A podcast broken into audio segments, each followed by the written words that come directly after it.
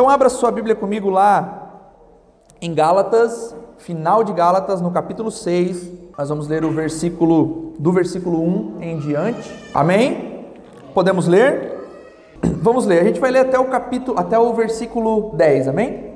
Lemos juntos então. Façamos o bem a todos. Irmãos, se alguém for surpreendido em algum pecado, vocês que são espirituais deverão restaurá-lo com mansidão. Cuide-se, porém, cada um para que também não seja tentado. Levem os fardos pesados uns dos outros e assim cumpram a lei de Cristo. Repita comigo: a lei de Cristo. Se alguém se considera alguma coisa, não sendo nada, engana-se a si mesmo. Cada um examine os próprios atos e então poderá orgulhar-se de si mesmo sem se comparar com ninguém, pois cada um deverá levar o próprio fardo. Verso 6. O que está sendo instruído na palavra, partilhe todas as coisas boas com aquele que o instrui. Verso 7. Não se deixe enganar, de Deus não se zomba, pois o que o homem semear, isto também colherá. Quem semeia para sua carne, da carne colherá destruição mas quem semeia para o espírito, do espírito colherá a vida eterna. E não nos cansemos de fazer o bem, pois no tempo próprio colheremos se não desanimarmos. Verso 7, é, 10. Portanto, enquanto temos oportunidade, façamos o bem a todos, especialmente aos da família da fé. Feche seus olhos, oremos. Senhor Deus, eterno Pai, nós te louvamos, te glorificamos, te exaltamos, Senhor Deus, com tudo que temos, com tudo que somos, com tudo aquilo que podemos te oferecer, Pai. Não temos nada de bom em nós, Pai. Não, não há nada em nosso coração, Pai, que seja digno da tua presença. Mas, Deus, nós nos entregamos a Ti, Pai, em adoração, como acabamos de cantar, Pai. E nós rendemos o nosso louvor, rendemos a nossa adoração. Te exaltamos, Senhor Deus, com aquilo que podemos, Pai Exaltamos a Ti com as nossas palavras, com a nossa boca, exaltamos a Ti com as nossas mãos levantadas, exaltamos a Ti, Senhor Deus, com as nossas ofertas, Pai, partilhando com os irmãos, partilhando com a igreja. E agora, Pai, vamos te adorar, Pai, e te bendizer, ouvindo a Tua palavra, Senhor. Que cessem todas as distrações, Pai, e que nós possamos estar focados em Ti. Nós oramos, fazemos isso no Espírito, Pai, por intermédio de Cristo, que conquistou tudo por nós. Nós te louvamos e te agradecemos. Amém e amém. A igreja diz amém? Meu irmão, confesso para vocês que é difícil pregar esse trecho da carta aqui, porque você vai entender ao decorrer da mensagem, mas parece que eu vou advogar em causa própria. Mas não é essa a minha intenção. Nós estamos, você que está acompanhando sabe que a gente veio de Gálatas do 1 até o 6. Então nós estamos pregando trecho por trecho e eu preciso falar do que esse trecho especificamente, o que Paulo está dizendo nesse trecho. Então é, eu peço a sua maturidade, meu irmão, para entender algumas coisas que serão ditas nessa noite. Peça ao Espírito, irmão, que ele, essa noite, né? essa manhã. Então peça ao Espírito que ele revele ao seu coração me entenda, entenda o pastor que vos prega. Então, assim, irmão, será que, partindo já do, do, do, pela introdução ali, será que é possível que as nossas relações sejam de fato afetadas pelo Evangelho?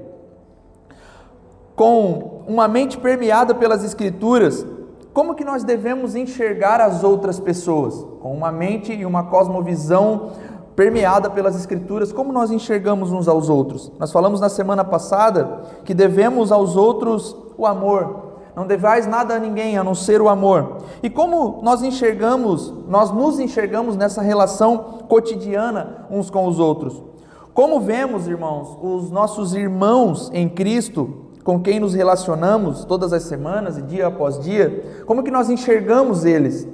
E mais, né? Como que nós lidamos com as outras pessoas que não são irmãos em Cristo, mas são dignos de amor também. Como nós enxergamos as pessoas que nos rodeiam durante os nossos dias? Paulo acaba de incentivar os irmãos a andarem no espírito. Lembram da semana passada? Andais no espírito, vivam também no espírito.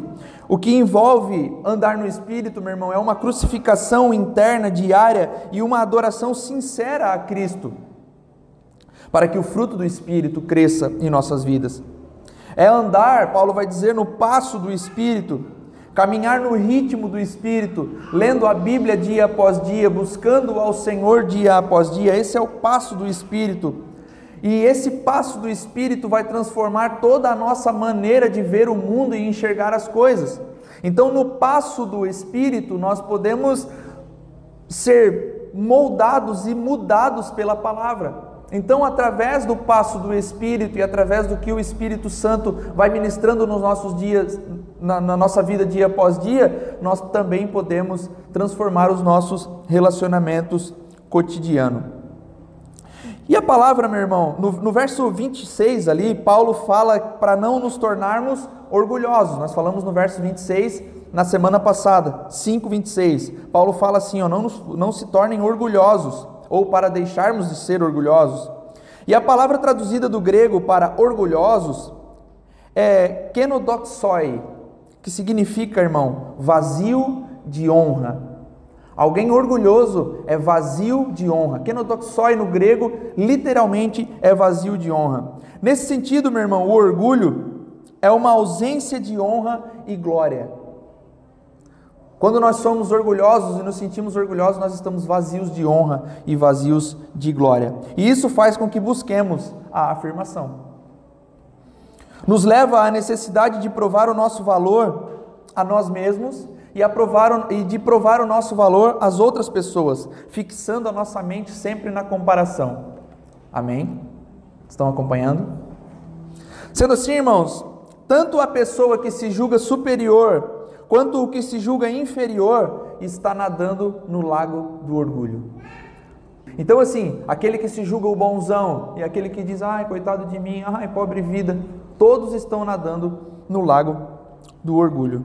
Porque ambas essas pessoas, meus irmãos, elas se concentram em afirmar diante dos outros, em se afirmar né, diante dos outros e a se comparar uns com os outros. A superior e a inferior, ambas estão tentando adquirir valor por meio da competição.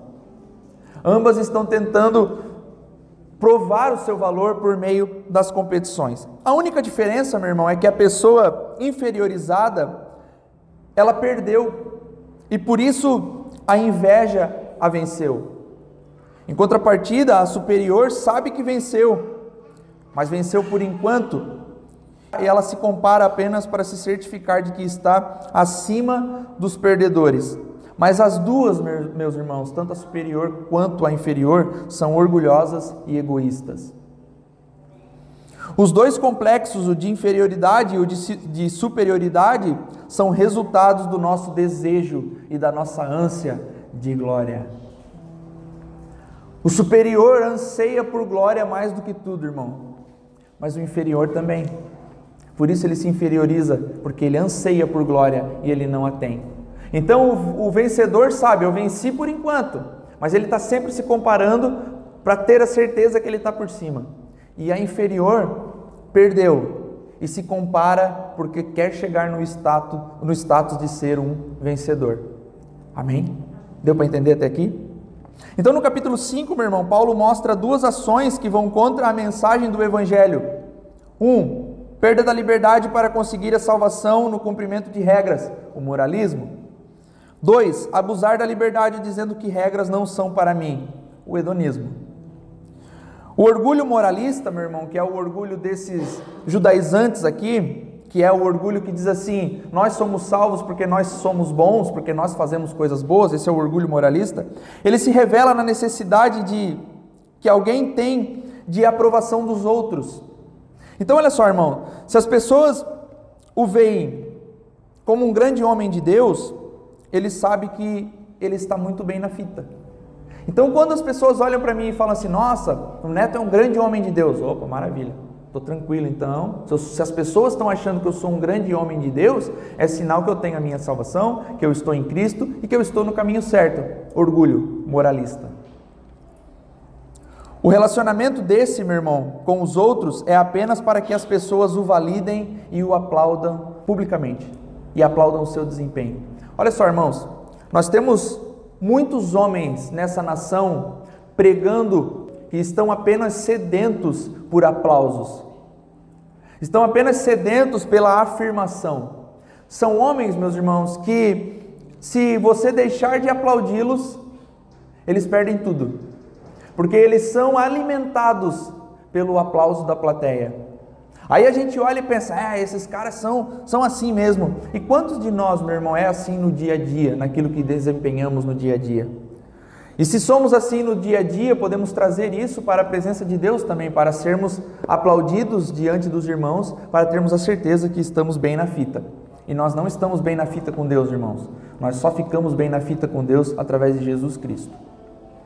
O outro orgulho é o orgulho hedonista, né? aquele que, que abusa da liberdade dizendo que as regras não são para mim. Então, o orgulho hedonista ele se revela em uma falta de compromisso com os outros. Esta pessoa, ela precisa das pessoas apenas para que as pessoas lhe deem prazer. Ou seja, os relacionamentos são baseados no que as pessoas podem me servir. Se o relacionamento pede um sacrifício, eu vazo. Enquanto você serve para mim, ok. Se você não serve mais para mim, o nosso relacionamento não tem mais sentido porque você não me serve mais. Esse é o orgulho hedonista. Orgulhar-se, meu irmão, é, portanto, buscar a glória nos relacionamentos. E o Evangelho vem para quebrar isso e para capacitar as pessoas, meu irmão, a enxergar os outros como irmãos, mais do que enxergar os outros como uma pessoa que pode me dar algo, ou aplausos ou prazer. Então nós não podemos enxergar as pessoas dentro da nossa igreja, os irmãos, como nós vimos aqui. Ah, não, eles servem só para me aplaudir, ou eles servem só para me servir. Né? Então, quanto a igreja, enquanto a igreja ela está me servindo, dizendo que eu sou o sacerdote, o apóstolo do poder, eu estou tranquilo. Mas se a igreja, pera, pô, peraí, não, calma aí, não é assim. Então vocês não servem mais para mim. E o Evangelho ele vai mudar o nosso relacionamento nesse sentido. Você começa a enxergar, a enxergar as pessoas como irmãos de fato, como pessoas, como filhos de Deus, como pessoas que têm os seus problemas, como pessoas que passam pelas suas dificuldades, como pessoas que têm muito para aprender e crescer. Vocês têm muito para aprender e crescer. Eu tenho muito para aprender e crescer. Nós aprendemos uns com os outros. Nós temos esse respeito mútuo e aprendizado mútuo. E então nós vamos formando uma grande comunidade na fé fé. Ontem o irmão, é, ao fim do senta-se em casa, chegou aqui e me falou uma coisa. E, ah, desculpa, pastor, falar isso. Irmão, fica tranquilo. A gente está aqui para ouvir críticas, elogios, dicas. Podemos ir por aqui, podemos ir por ali. Os irmãos não servem apenas para me servir. E os irmãos não servem apenas para me aplaudir enquanto estão aí, eu estou aqui em cima.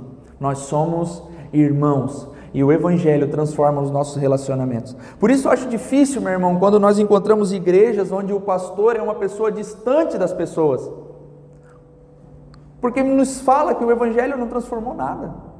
Não transformou o seu relacionamento com os irmãos. Não, não transformou o seu relacionamento com a família na fé. Então, o Evangelho, ele tem essa característica de transformar os nossos relacionamentos. Agora eu vou começar a pregar, irmão. Meu misericórdia, né? Porque eu nem falei ainda dos versículos, irmão. Verso 1: Quando alguém é surpreendido em pecado, deve ser trazido ao caminho com mansidão, é o que Paulo fala. Mas o que acontece, meu irmão, é que a superioridade nos deixa feliz quando o irmão cai. Nos deixa contentes quando o irmão caiu em pecado e você pensa assim: "Ah, ele caiu e eu não". Graças a Deus. Então, ou nós ficamos felizes por o irmão ter caído e nós não, ou nós ficamos felizes, ou nós acabamos menosprezando os irmãos. Ih, esse aqui é pecador. Esse aqui, ixi, é, eu quero distância, esse aqui eu quero não quero nem sentar na mesa com eles, eu não quero sentar na roda dos escarnecedores. Porque nós acabamos nos julgando muito justos, irmãos, e com isso estamos apenas nos comparando para vermos o quão bom somos. Mas Paulo vai além, ele vai dizer assim: quando o irmão for surpreendido em pecado, corrijam em mansidão, chamem ele de volta para os caminhos do Evangelho. Ou então, meu irmão, o que vai acontecer, ou a gente julga ele com superioridade, ou então com inferioridade. Vai clamar tanto pela aprovação de uma pessoa que não vai sentir a vontade de corrigi-la. Exemplo: Pastores que bajulam os ricos da igreja, mesmo sabendo que eles têm uma vida libertina.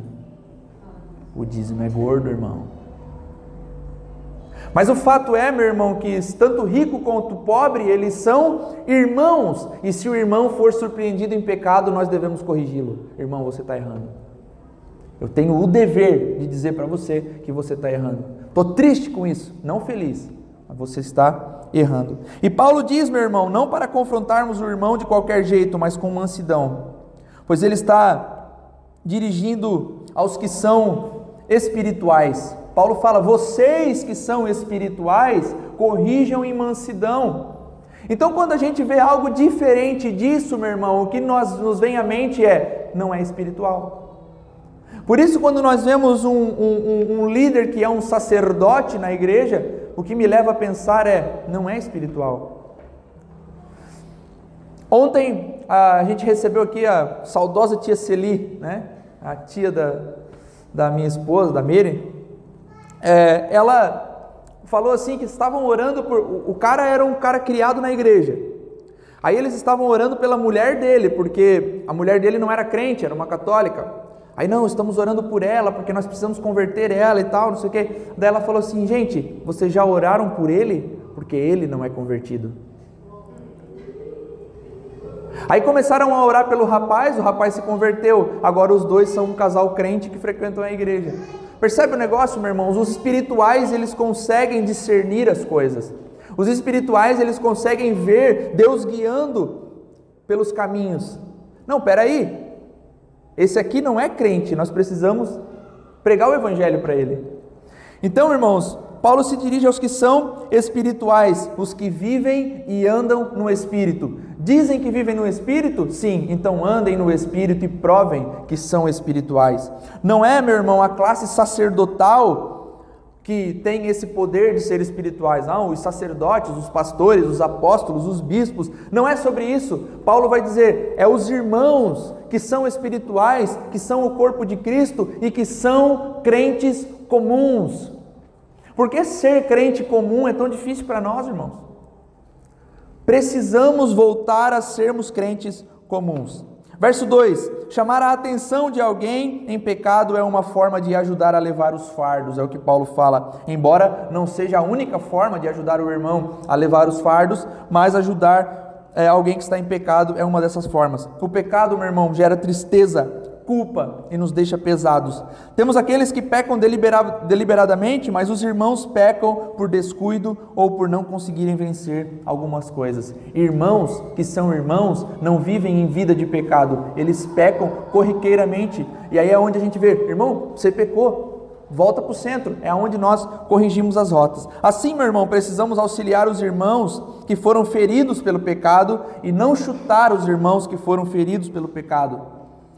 Isso não envolve, irmãos, é, algumas coisas de disciplina, esse tipo de coisa, que é aquela coisa que a gente já viu lá na disciplina. Se você não ouviu a mensagem sobre disciplina, você vai no Spotify e ouve. Não estamos dizendo que a disciplina não precisa ser feita, mas o grande problema, meu irmão, é que às vezes nós chutamos as pessoas porque elas caíram em um pecado, ao invés de corrigi-las de amarmos elas e dizer para você, irmão, nós vamos te servir. Você não é crente, não, mas nós vamos te servir e vamos pregar o Evangelho para você até que você tenha um encontro real e genuíno com Jesus Cristo. Paulo vem até aqui, meu irmão, falando que a lei não garante a salvação. A lei de Moisés não garante a salvação. Mas agora o apóstolo cita outra lei aqui que nós repetimos juntos. Qual que é a lei? A lei de Cristo. A lei de Cristo é o amor, pois só o amor pode fazer com que levemos os fardos uns dos outros. E Paulo está espelhando aqui o que ele já disse no, no capítulo 5, versos 13 e 4: sejam servos por amor, a lei se resume em uma só ordem, ame os outros como a si mesmo. Mas por que a lei de Cristo, meu irmão? Por que, que ela é chamada assim? Por que, que é a lei de Cristo? Por que, que Paulo chama ela assim? Toda a lei do Antigo Testamento podia ser resumida no ato de amar. Porque se nós amarmos a Deus sobre todas as coisas e os outros como a nós mesmos, fica tranquilo de nós é, cumprirmos algumas coisas. Mas só que nós não conseguimos amar a Deus sobre todas as coisas e não conseguimos amar ao próximo como a nós mesmos, então nós consegui, não conseguimos cumprir muitas das coisas ali. Então a lei do Antigo Testamento ela podia ser resumida facilmente nisso e Jesus a resume dessa forma: ame a Deus sobre todas as coisas e ao próximo como a ti mesmo. A vida e a morte de Cristo deixa palpável para nós isso, meu irmão, e exemplifica a forma que devemos amar, pois Cristo é um exemplo máximo de amor e insuperável exemplo de amor para com o outro. Jesus, ao mesmo tempo que exortou, meu irmão, abraçou muita gente, e o amor existe nas duas coisas, na exortação e no abraço. Então, Jesus prova o amor, ele é o exemplo insuperável de amor. E ele, a gente vai poder ver isso em João 13:34, Efésios 4:32, falam bastante sobre o amor de Cristo. Em palavras simples, meu irmão, Cristo suportou por vocês, então suportem uns aos outros. Em palavras simples, Cristo suporta vocês, então suportem uns aos outros. Embora, meu irmão, a palavra suportar aqui está no sentido de apoiar, de levar a carga, um está levando um peso e Cristo está, né? Cristo nos suportou e nós devemos suportar uns aos outros, embora o suportar seja nesse sentido. Podemos dizer também, meu irmão, que Cristo nos suporta porque nós somos chatos pra caramba. Nós repetimos as nossas orações todo dia, ele está lá dizendo não e a gente está lá ainda pedindo. Aí ele, a gente peca, pede perdão, ele perdoa, a gente peca de novo, pede perdão, ele perdoa de novo, tá, né? A gente é muito chato. E se a gente é chato e Cristo nos suporta, aí é onde ele fala: Eu suporto vocês, então suportem uns aos outros. Tanto no sentido de apoiar a levar a carga, quanto suportar o irmão que é chato. Eu já falei, né, irmão, na semana passada, nós também não somos tão legais assim. Nós temos as nossas crises, temos os nossos.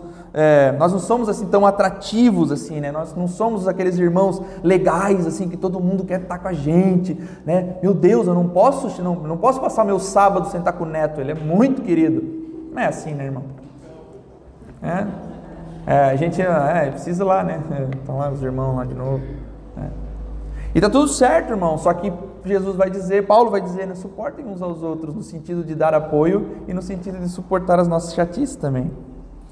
Ele faz de fato, meu irmão, com que nós nos, nós nos enxerguemos e nos analisemos, e o Evangelho nos mostra o quanto nós somos débeis. O Evangelho revela a nossa natureza caída e faz com que nós nos enxerguemos e pensemos assim: é verdade, eu sou chato mesmo, e mesmo assim os irmãos estão comigo por que, que eu não vou suportar os irmãos então? E é exatamente o que Paulo fala, meu irmão, na sequência, no verso 3, 4, 5. Tim Keller argumenta que nesse trecho temos uma discussão curiosa entre humildade e orgulho. Quem não olhar para si para perceber o quão falho é, não vai sentir o mínimo de compaixão pelo irmão que errou, mas vai olhar com altivez para o irmão. Porque se eu me acho tão legal e o irmão errou, eu vou olhar para ele como alguém superior a ele. Agora, quando eu sou encontrado pelo Evangelho, eu enxergo a minha debilidade, a minha chatice, o meu coração caído, os meus pecados, os meus erros. Quando o irmão peca, você fala assim: Poxa, eu entendo ele. Ele é caído que nem eu. Preciso falar para ele isso. Então nós começamos a entender uns aos outros. Em João, meu irmão, 15,5, Jesus diz o seguinte: Sem mim nada podeis fazer. Nós não podemos ser confiantes em nós mesmos e acharmos que somos incríveis. A nossa confiança está em Cristo. E se a nossa confiança está em Cristo, meu irmão, seja para a salvação ou seja para as lutas da vida, a fé precisa ser centrada em Jesus seja para a salvação ou seja para as coisas corriqueiras do dia a dia, nós confiamos em Jesus. A nossa confiança precisa estar em Cristo. Sem Ele, nada podemos fazer. Sem Ele, não podemos nos salvar. Sem Ele, não podemos levantar cedo e trabalhar. Sem Ele, nós não podemos vir aqui nos momentos que nós queremos vir. Sem Ele, nós não podemos fazer nada. E sem Ele, nós não podemos amar o irmão. Sem Ele, nós nem frequentaríamos uma igreja. Sem Ele, nós nem acordaríamos cedo para estar aqui hoje. Então, sem Cristo, nós não podemos fazer absolutamente nada. Por isso, crentes, meu irmão, oram antes de comer. Por que vocês oram antes de comer? Porque se não fosse por Ele nos dar o alimento, nós não o teríamos.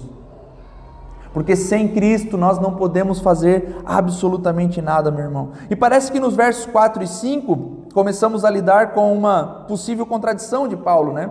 Porque no 4 ele diz que podemos nos orgulhar, e no 5, que devemos levar as nossas cargas.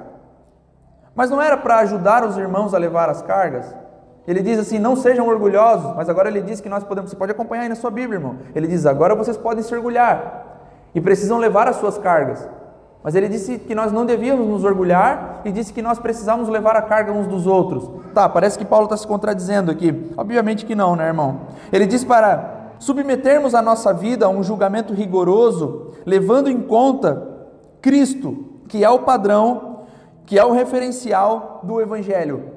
Não podemos fazer comparações de nossa vida com os outros membros da igreja, pois não é se comparando com os outros que sabemos se estamos bem ou não. Nós precisamos nos comparar com Cristo, porque nenhum homem é a medida para nós, Cristo é a medida. Então Paulo diz assim, ó, vocês, membros da igreja, estão se comparando uns com os outros e dizendo assim: nós somos superior a, eles, né? Os Gálatas estavam dizendo: nós somos superior a esses que acreditam nessa graça aí. Os judaizantes falavam isso, né? Aos Gálatas: nós somos superior a vocês. E nós às vezes fazemos isso: somos superior a você porque eu me eu estou num nível espiritual maior do que você. Só que aí Paulo diz o seguinte: não é com o outro que você se compara, você se compara com Cristo. Você diz assim: quão parecido com Cristo eu estou? Aí a gente enxerga a nossa debilidade. Com o coração transformado por Cristo eu tenho, aí eu enxergo o meu pecado. Com a minha mente transformada pelo Evangelho, quanto da minha mente que é transformada pelo Evangelho? Aí a gente enxerga nada. Então, o padrão de, de, A nossa confiança está em Cristo, e o padrão para que nós nos espelhemos e enxerguemos aonde estamos espiritualmente é o próprio Cristo, não os outros irmãos da igreja. Quase sempre, meu irmão, olhamos para os outros com orgulho moralista. Olhamos para o irmão e medimos a nossa santidade a partir dele.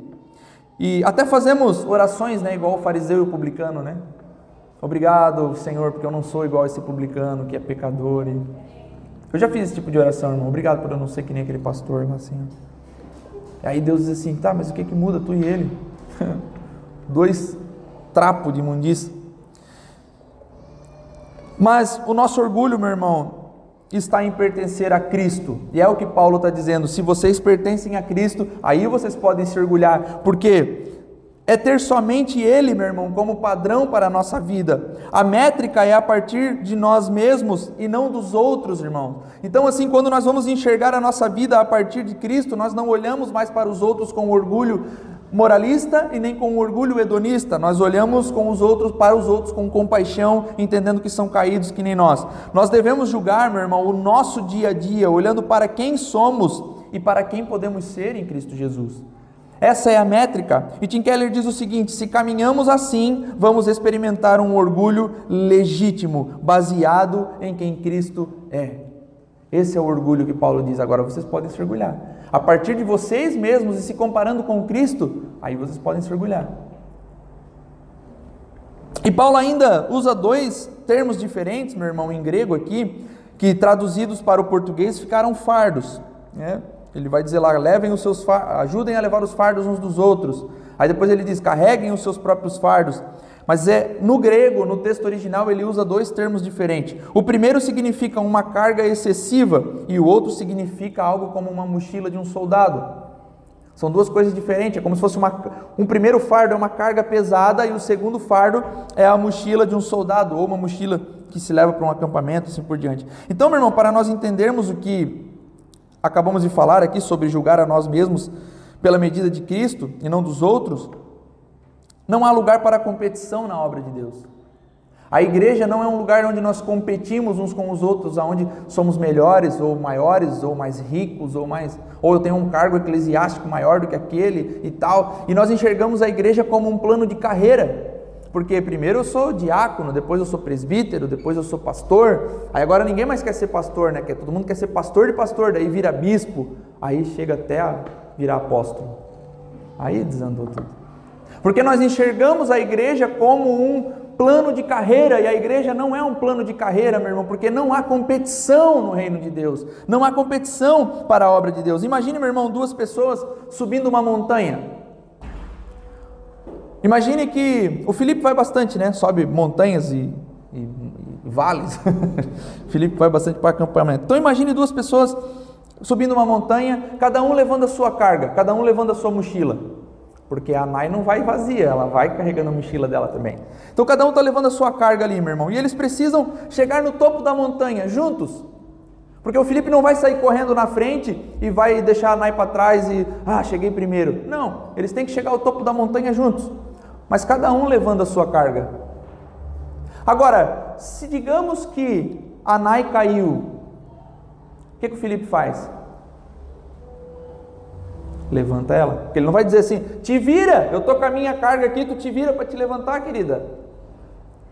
Mesmo carregando a própria carga, ele vai ajudar ela a levantar, porque eles precisam chegar juntos. Esse é o reino de Deus. Cada um leva a sua carga, mas se o irmão cair, eu ajudo ele a levantar, porque nós precisamos chegar juntos, eu não vou chegar lá sozinho. Essa é a ideia do reino de Deus, irmãos. O irmão está errando, mas eu já tenho os meus, problemas, os meus BOs, já tenho os meus problemas para resolver. Como é que eu vou resolver o problema dele? Mesmo carregando a sua carga, ajude o irmão a levar a dele. E Warren Wiersbe diz o seguinte, meu irmão: posso dar carona ao filho do vizinho se o carro dele quebrar, mas não posso criar os filhos dele. Essa responsabilidade é dele.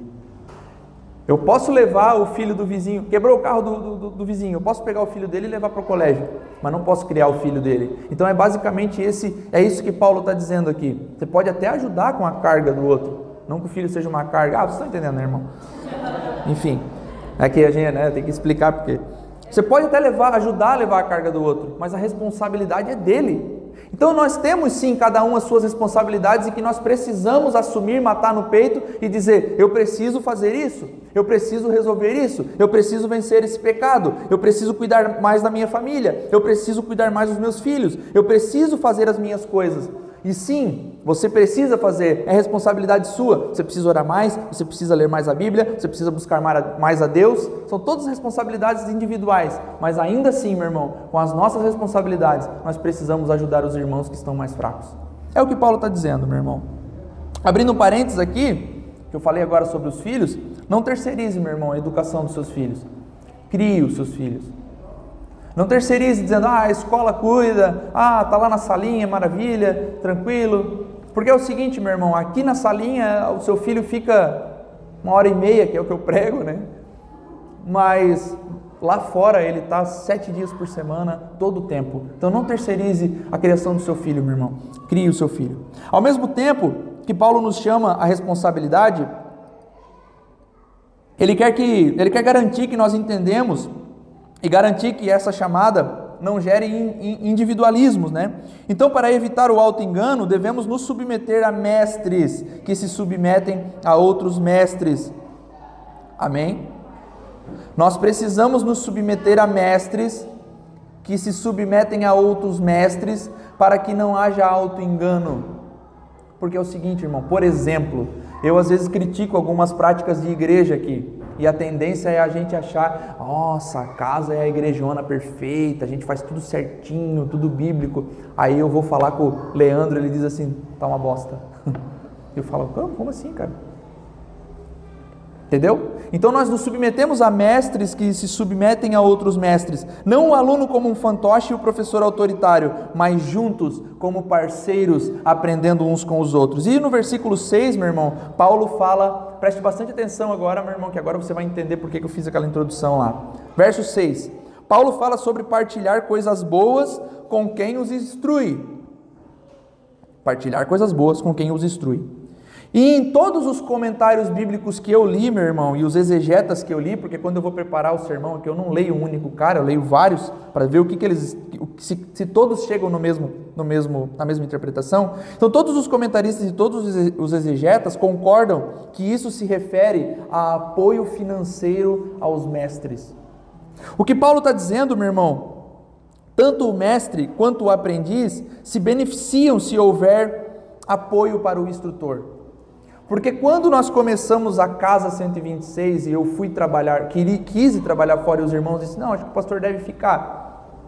Os irmãos começaram a me pagar para que eu ficasse full time na obra. Mas isso não é benefício só para mim, irmão, é para vocês também. Porque se eu, me, se eu uso o meu tempo debruçado a entender as Escrituras, a orar pela igreja e a entregar para vocês um sermão minimamente bíblico no domingo, é vantagem para vocês. Aí nós temos, meu irmão, os pastores hoje em dia que usam o seu tempo para fazer coisas extra eclesiásticas, ou seja, a igreja me paga, a igreja diz assim para mim, pastor, fica full time, estuda, leia a Bíblia, ora por nós e tal, fica full time na obra aí, beleza? Aí eu pego e começo, poxa, eu tenho tempo, vou gravar um curso aqui para eu poder vender, para, né? Aí eu chego no domingo, entrego um sermão bem meia boca assim. Vocês têm todo o direito de ficar tristes, chateados e me chamar, dizer, pastor, para com esse curso aí, para de gravar conteúdo para a internet, foca na igreja. Pô, teu sermão tá, tá ruim.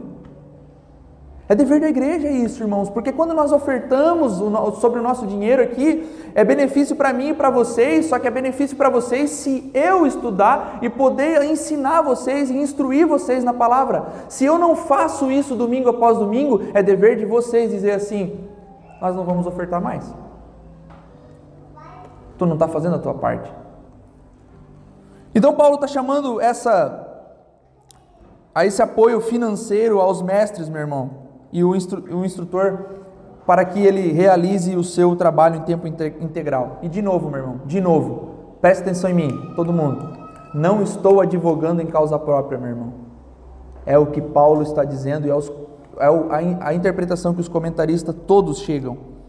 E Keller diz o seguinte, meu irmão, à luz dessa ideia, que Paulo está falando, o termo koinoneu, que significa compartilhar, torna-se ainda mais rico, pois o salário do mestre cristão não deve ser visto como um pagamento, antes trata-se de koinonós, parceria e companheirismo.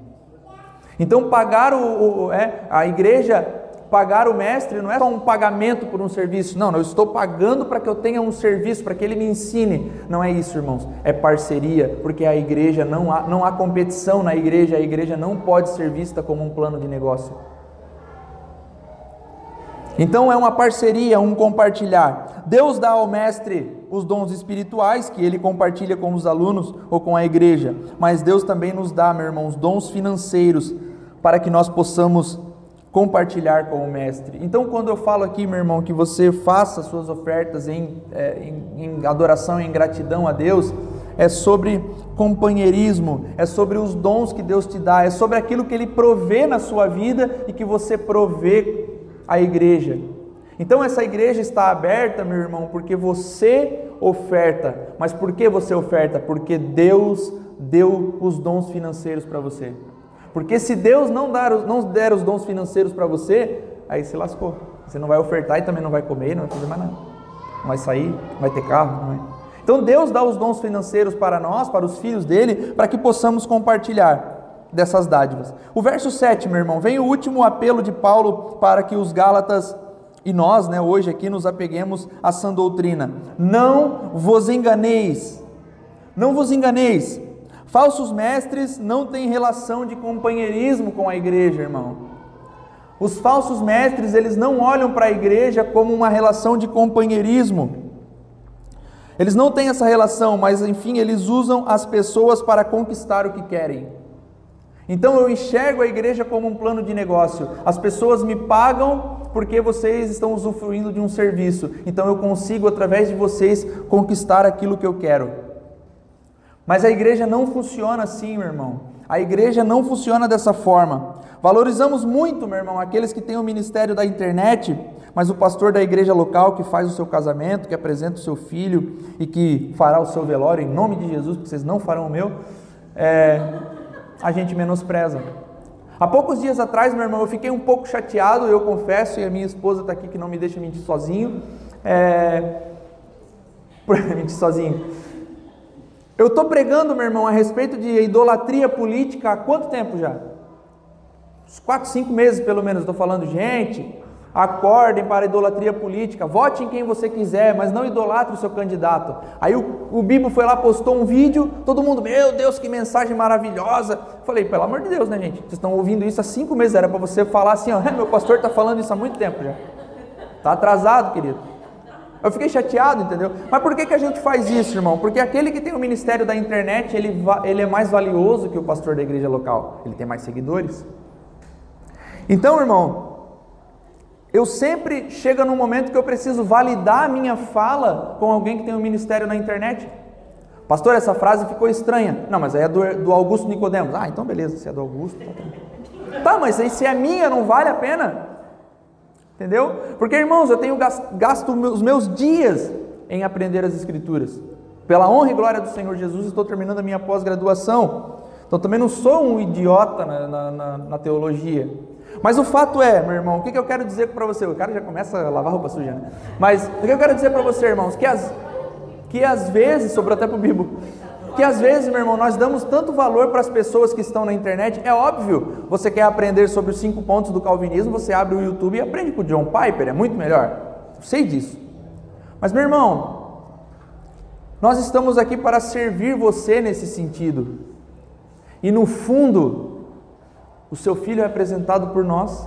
Quando você está no, des tá, tá no deserto, nós que vamos socorrer você. Quando você fica doente, é nós que mandamos mensagens, não é o John Piper. E quando você morre, é nós que vamos lá.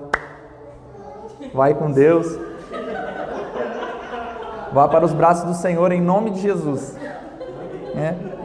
Ou para o inferno também, né? Depende. Tem uns irmãos que a gente. Graças a Deus foi. Mentira, irmão, não tem isso não. A gente ama todos. Em seguida, meu irmão, Paulo vai falar sobre a lei da semeadura. O que se colhe, se planta. O homem só pode escolher, meu irmão, plantar. Ele não pode escolher colher. Ele nunca vai escolher colher. Por quê? Porque o fruto vai dar. Se ele não colher, vai apodrecer. Mas ele não pode escolher isso. A, a fruto está lá ele só pode escolher semear. E pior, meu irmão, na colheita há multiplicação. Eu planto uma semente e colho vários frutos. Então na colheita há essa multiplicação. Ou seja, colhemos bem mais, meu irmão, do que plantamos.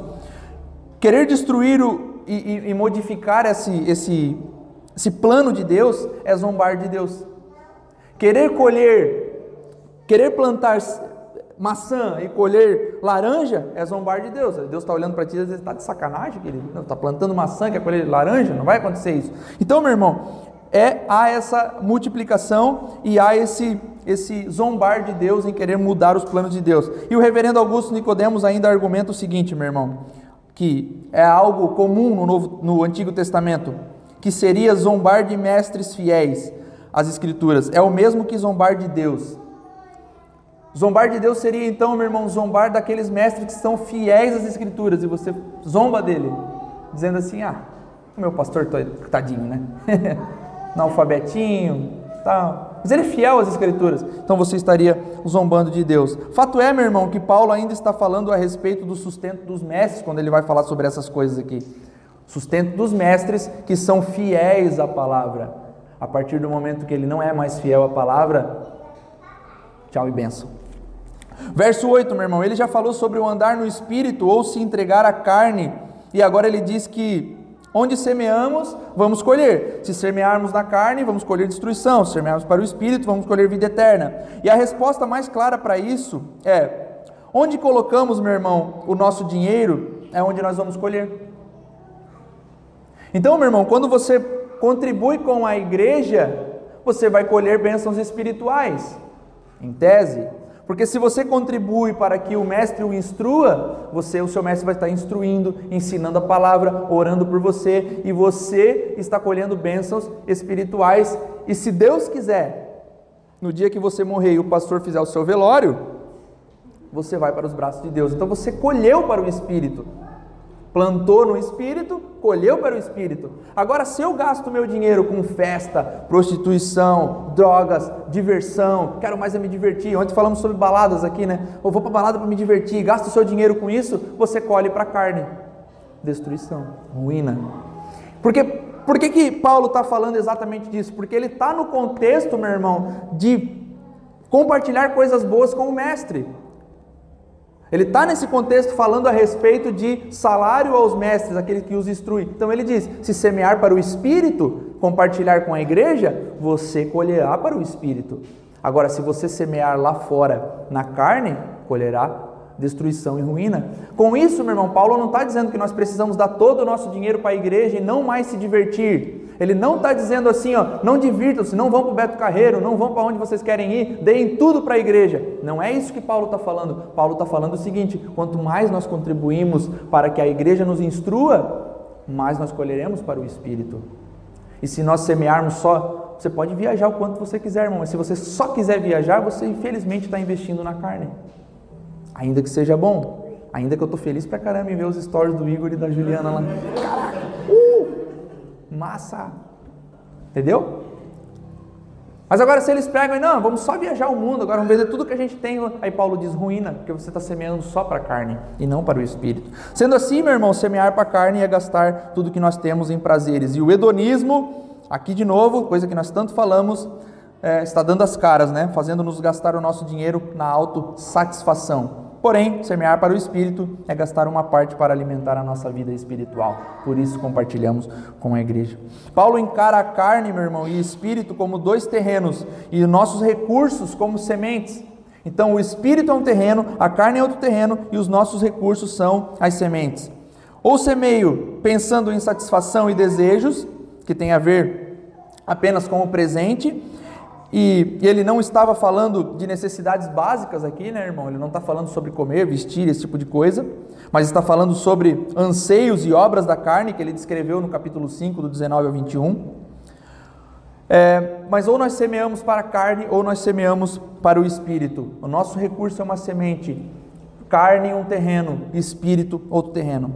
Os que pensam, meu irmão, ou que passam né, a vida pensando em se divertir, ganham muito dinheiro e pensam só em obter sucesso, colherão ruína ou corrupção que nos traz a imagem de um corpo apodrecido. É o que Paulo fala ali. Se você semeia só na carne, colherá ruína e corrupção. Quando se fala em corrupção, nós imaginamos um corpo apodrecido. Um mito, meu irmão, sobre Alexandre o Grande diz o seguinte: que ele pediu para ser posto no caixão com as suas mãos para fora, para passar a mensagem de que o maior conquistador da sua época, Alexandre o Grande, estava partindo de mãos vazias. Então, meu irmão, nós passamos o tempo todo querendo o nosso bem-estar, o nosso, o nosso prazer, e nós pensamos em acumular, obter sucesso, ganhar muito dinheiro, e nós vamos acumulando, vamos acumulando, vamos acumulando, vamos acumulando. Aí nós não vamos à igreja, nós não compartilhamos com a igreja, nós não compartilhamos com os irmãos, nós não fazemos justiça social, nós só acumulamos, acumulamos, acumulamos, aí morremos. E Jesus diz: louco, porque eu posso pedir a sua alma a hora que eu quiser. E aí eu, plant... aí eu colhi o que? Ruína e corrupção, um corpo apodrecido e mais nada. Pensei só no presente. Aí Paulo diz: não, não, não, mas tem as coisas do Espírito. Semeiem na vida dos irmãos, compartilhe com a igreja, esteja junto com a igreja. Não pense só em, em, nos seus prazeres de hoje. Pode pensar lá nos seus prazeres, tire férias, vá fazer o que você. Mas compartilhe também, faça isso também, porque você vai morrer também. Só que você tem um futuro, a glorificação do seu corpo no final de tudo. Não penso só no presente, existe um futuro, existe a glorificação. Essa é a nossa, a nossa esperança, irmão. Não se pode vencer a morte, todos morrerão, só que aqueles que estão em Cristo têm um futuro, têm a glorificação pela frente. Verso 9: Semear para o espírito é correto Andar em obediência a Deus é o que devemos fazer, pois compartilhamos para o mestre se debruçar nas escrituras, nas escrituras e nos ensinar sobre ela para que possamos obedecer. Mas a colheita disso tudo parece demorar muito, e Paulo diz: "Não desanimem, não se cansem, apenas façam." Ah, pastor, está dizendo que se eu semear aqui, compartilhar com os irmãos, fazer essa semeadura aqui, eu vou colher. Vai, mas parece que é tão demorado, né? E Paulo diz: é, mas não desanima, apenas faça, porque no dia que o Senhor pedir a sua alma, você terá um futuro. E ainda corre o risco, meu irmão, de você colher nessa vida. E ainda corre o risco de você ser abençoado nessa vida, não só no futuro. Então nós não semeamos para fazer barganha com Deus, semeamos para que Ele, semeamos mil para que Ele me dê dois mil. Não fazemos isso, mas Ele nos abençoa, isso é certo. Ele nos dá todas as coisas, isso é certo. Mas mesmo que Ele não nos dê nada, há um futuro, há uma conexão. Paulo diz: Não desanimem, ó Gálatas, não desanimem, casa de 126, apenas façam, porque chegará o grande, o grande dia.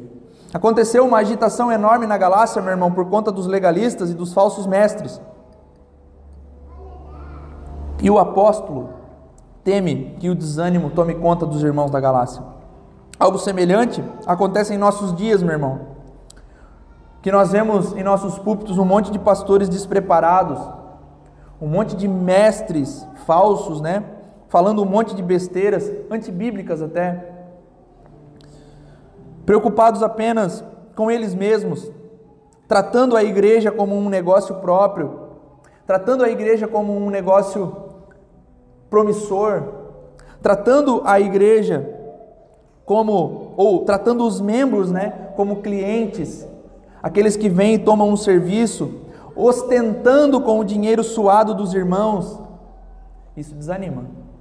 Eu compartilho o meu dinheiro na igreja e o cara tá ostentando com o meu dinheiro, não tá nem aí para a igreja, não tá nem aí para as nossas dores, apenas está construindo um, um, um palácio para ele mesmo, está andando com baita de um carrão, não está nem aí para nós, não. Aí desanima. Estou mentindo? Minha sogra anda por aí, irmão. Fala com o pastor todo dia. O ofício dela é falar com o pastor. E ela diz: um mais caco que o outro. Porque os caras estão preocupados consigo mesmos, irmãos, eles estão fazendo para si mesmos, eles estão construindo um império para eles mesmos.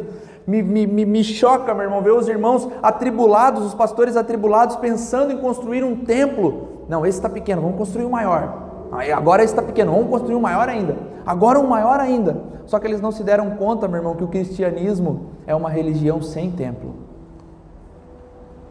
Nós somos a única religião do mundo sem templo, então nós não precisamos estar atribulados em construir templos maiores, porque Deus não está nem aí para isso. Deus está preocupado com a igreja, sim, com o corpo místico de Cristo. Então, irmãos, fujam desse tipo de coisa, fujam desse tipo de assunto, fujam desse tipo de mestre que pregam essas besteiras antibíblicas, irmãos. Pastor Tiago Alicerce disse que uma das maiores provas dos falsos mestres é a ostentação com o dinheiro do povo. Pastor João de avião, jato próprio. Conheço uns que têm jato próprio, irmão. É uma ostentação exacerbada de uma maneira. Isso desanima, meu irmão. Faz com que não queiramos mais nem que se toque no assunto dinheiro na igreja.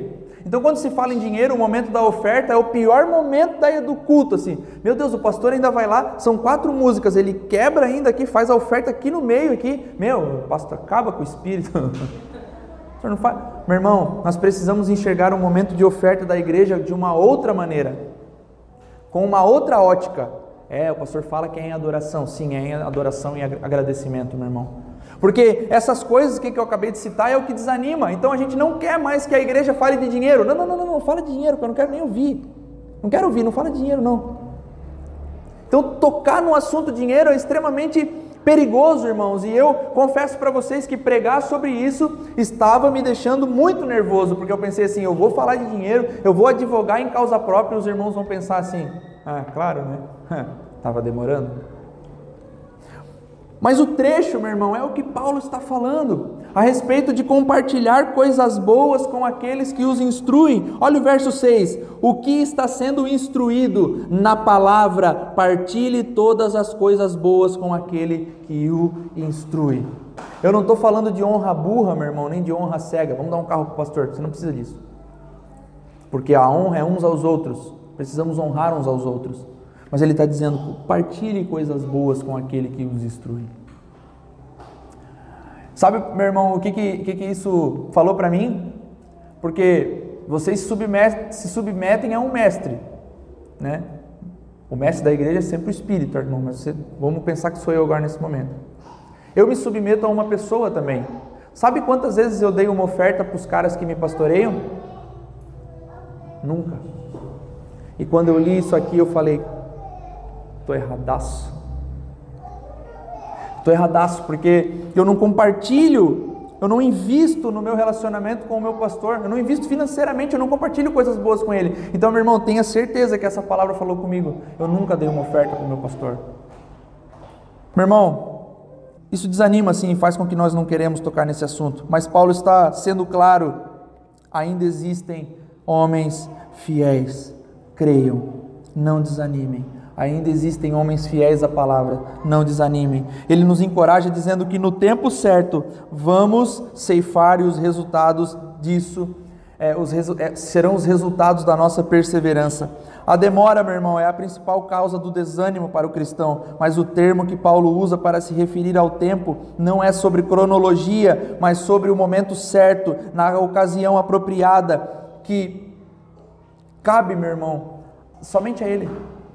Quando que é o tempo certo da colheita? Eu não sei, irmão cabe a Deus. Quando é o tempo de ceifar, pastor? Eu não sei, cabe somente ao soberano Deus. Haverá um dia que ele nos dará uma colheita, eu não sei quando é. A semeadura, meu irmão, para o espírito haverá de produzir bons frutos. Seja nessa vida ou na vinda de Cristo, a colheita virá. Precisamos aguardar e confiar no Senhor. Devemos, meu irmão, permanecer firmes, fazendo bem a todos, e isso inclui os da família na fé. Fazer o bem inclui atos financeiros na família da fé, nas coisas do reino. E vem a última exortação de Paulo, no verso 10. Aqui vem a aplicação, meu irmão, de tudo que Paulo vem falando até aqui. Paulo vem construindo um argumento e agora ele vai fazer a aplicação. E ele começa com um portanto. Em outras traduções, por isso. Diante disso, diante dessas coisas, diante dessa verdade, não devemos desanimar de fazer o bem enquanto tivermos oportunidade. Devemos repartir as coisas boas, ajudar financeiramente os mestres, mas tem algo ainda maior aqui. Nem sempre, meu irmão, sabemos disso que temos a oportunidade de abençoar alguém com os nossos bens. Nem sempre nós estamos bem financeiramente para compartilhar, nem sempre nós estamos com dinheiro sobrando para compartilhar, mas Paulo diz: aproveitem todos os momentos que tiverem. Nem sempre está sobrando, mas quando tiver a oportunidade, compartilha. Quando tiver a oportunidade, faz. Não perde a oportunidade. Quando a colheita chega, meu irmão, acaba a semeadura, não tem mais como semear, a colheita já chegou. Quando a colheita chega, não há mais como semear. Então, meu irmão, a hora de semear é agora. E ainda que a ênfase seja para auxiliar os mestres, que Paulo está falando aqui, ainda que a ênfase seja para aqueles que nos instruem na palavra, ele diz que devemos fazer o bem a todos, inclusive a descrentes, inclusive, inclusive a incrédulos. Eles devem receber a nossa bondade, eles devem receber o partilhar de coisas boas. Jesus disse, meu irmão, para amarmos os inimigos. O amor a todos era algo ensinado já no Primeiro Testamento. Mas tem ainda, meu irmão, mais um adendo de Paulo aqui para a gente encerrar de vez. Façam o bem a todos, principalmente os da família da fé. Devemos amor a todos, meu irmão, mas primeiro aos da nossa comunidade, que são os da família da fé. Pelo contexto, é indicado que fazer o bem é primeiro aos mestres, sendo eles os da família na fé. Mas a exortação tem um alcance abrangente, meu irmão. A nossa atenção primária é aos irmãos que precisam de ajuda. Nosso dever é ajudar a todos que pudermos, mas primeiro os irmãos em Cristo. Amém? Nós não podemos, meu irmão, vir aqui domingo após domingo, nos abraçar, oh, beleza, tranquilo, vai e não saber que o irmão está passando dificuldade, ou pior, saber que ele está passando dificuldade e não ajudar. Por isso, meu irmão, sempre falo: aqueles que não têm condições de pagar a sua conta de luz, não tem que dizimar. Aqueles que não têm condições de comprar um pacote de arroz, eles não têm que dizimar. Aqueles que não têm condições de pagar uma mísera conta de água, esses não têm que dizimar, meu irmão. Esses têm que receber o dízimo da igreja, dos irmãos, da família na fé. Aí o irmão está lá lascado, né? Não tem nem de onde tirar para pagar a conta de luz. E o pastor diz o quê? Já dizimou, irmão? Não. É por isso que tu não tem. Porque tu não dizimou. Está roubando Deus no dízimo. Aí o irmão fica, meu Deus do céu.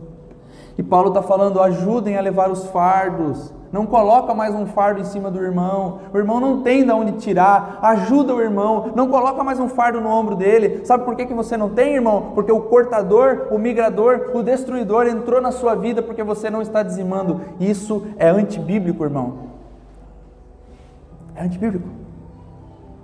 Você compartilha quando tem, quando tem oportunidade, quando você não tem a condição, a igreja auxilia.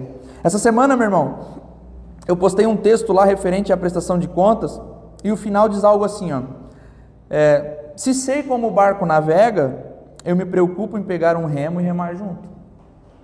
Por isso, meu irmão, a igreja, ela não é um caixa eletrônico. Ah, eu estou precisando, vou lá. O pastor falou, vou lá então. Né? Se o pastor falou que eu estou precisando, posso, então vou lá. Não é nesse sentido, meu irmão. A igreja, ela não é um caixa eletrônico. Mas se um dos nossos não tem o que comer, ou então não conseguir pagar uma conta, meu irmão, isso aí é inadmissível.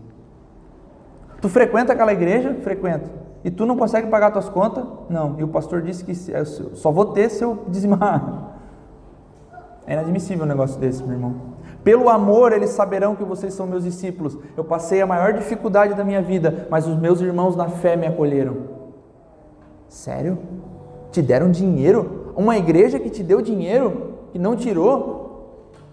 Tá vendo, irmão, como as coisas elas são invertidas? Se nós ajudarmos os irmãos na fé, os outros conhecerão que nós somos discípulos de Cristo pelo amor. Então, irmão, para a gente encerrar, o nosso sonho é investir na preparação de novos é, obreiros, novas igrejas bíblicas, auxiliar famílias da igreja que passam por dificuldade. É, mas nós só vamos fazer isso se nós termos uma cabeça e uma mentalidade correta no que é entregar aquilo que Deus coloca nas nossas mãos para sermos mordomos. Se Deus nos dá condições, condições, meu irmão, nós compartilhamos. Porque chegará um dia, meu irmão, que essa igreja bíblica será tão forte e tão, e tão fixada na rocha que nós vamos plantar uma igreja um, em uma cidade, não em capitais. Não em capitais. Curitiba não precisa de igreja, irmão. Balneário Camboriú não precisa de igreja. Sabe quem precisa de igreja? Mafra. Que não tem uma igreja bíblica. E nós teremos a oportunidade de não abrir uma franquia, mas abrir outra igreja bíblica lá. Não com esse nome, outro nome, outra pessoa, mas enviar um missionário, alguém que vai poder plantar uma igreja bíblica lá e que nós confiamos e que ele vai ser fiel à sã doutrina. Nós faremos isso, meu irmão, como igreja, em nome de Jesus. Em nome de Jesus nós faremos isso, meu irmão. E você vai poder dizer assim, ó, eu participo dessa igreja que abre igrejas bíblicas, não franquias. Fique tranquilo, meu irmão. Nós não vamos aderir à teologia da prosperidade. E nós não vamos começar a defender a doutrina do dízimo nessa igreja. Mas se nós somos de Deus, tudo o que nós temos é de Deus. Então compartilhe. Aplauda o nome do Senhor, meu irmão. Fique de pé aí no seu lugar.